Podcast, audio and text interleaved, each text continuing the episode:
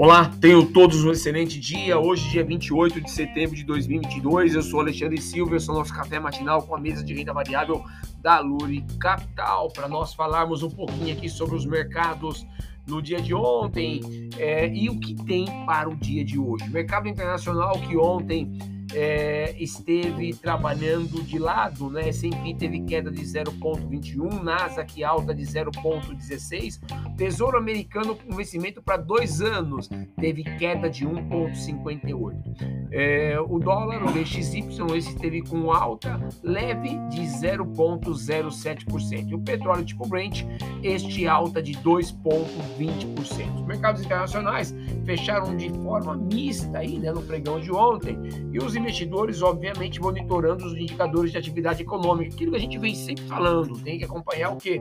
Os indicadores de atividade econômica, tá? E estes indicadores vieram mostrando ontem, por exemplo, a confiança do consumidor apresentou 108 pontos, a expectativa é que apresentasse 104.5, veio bem acima, o que bota pressão na, na questão da inflação americana. Da mesma forma, as vendas novas de moradias nos Estados Unidos apresentaram em agosto alta de 28,8%, a expectativa era de queda de 2,2%, tá bom? É, isso tudo bota pressão né, é, na questão do controle da inflação lá nos Estados Unidos e, obviamente, o mercado fica bem atento nessa questão e também é, é, é preocupado com isso. Né? Falando um pouquinho aí sobre desafios, a gente tem aí na União Europeia é, os preços de gás natural dispararam no dia de ontem, né? É, em meio à crise energética e principalmente após a, detecção de vazamentos nas tubulações do, do gasoduto Nord Stream, né, que liga aí é, o transporte é, de, de gás entre a Rússia e a Alemanha e bota pressão aí é, entre o Ocidente e a própria Rússia, tá?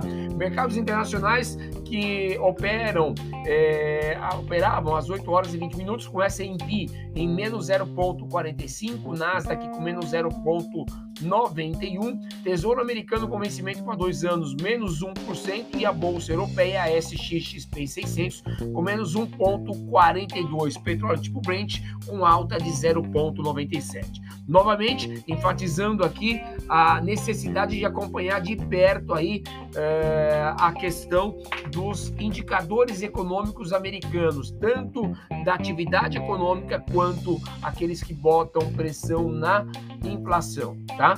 É, no nosso mercado doméstico, nós tivemos aqui o nosso IBOV no dia de ontem, fechando com menos 0,68, batendo 108.376 pontos. O IBOV fechou em queda é, no dia de ontem, né?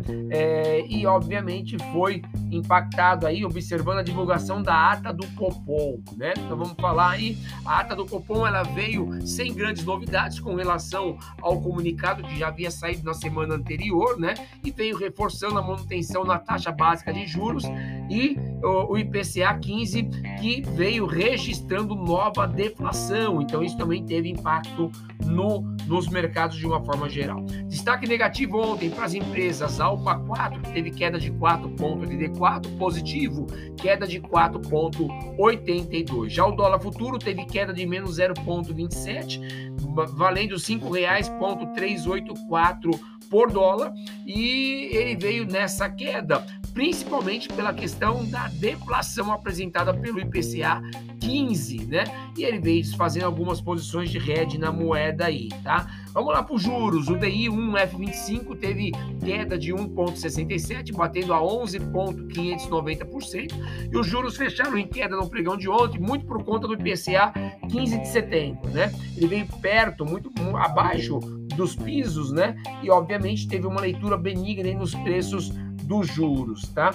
É, o IPCA 15 apresentou em agosto uma queda de 0,37, a expectativa era de queda de 0,20. Então mostra que a inflação está diminuindo. E aí, um outro dado importante é o dado da difusão dos preços dentro desse índice, né? Que veio mostrando um percentual menor, né? O que mostra que o núcleo da inflação também está cedendo, o que é bem importante para o controle da inflação aqui no nosso Brasil, tá bom? Fluxo de capital estrangeiro no dia 23 saiu da P3 1,5 bi de reais. Então, assim, estamos começando a ver uma saída significativa de capital estrangeiro da B3. Muita atenção nisso daí, tá? Indicadores importantes para o dia de hoje, a gente vai ter aí o PPI Brasil de agosto às 9 horas e o índice de evolução do emprego, CAGED, às 10 horas aqui no Brasil. Com a proximidade das eleições, muita atenção aí, porque obviamente deve aumentar um pouquinho a volatilidade aí, tá? É, no próximo domingo teremos o primeiro turno e, obviamente, muita atenção, porque o mercado está atento com a questão, principalmente do controle de gasto para, os próximos, para o próximo presidente é, controlar essa questão junto com a sua equipe econômica. Então, essas são as principais informações que devem nortear o teu dia de investimento. Tenham todos uma excelente quarta-feira e um forte abraço.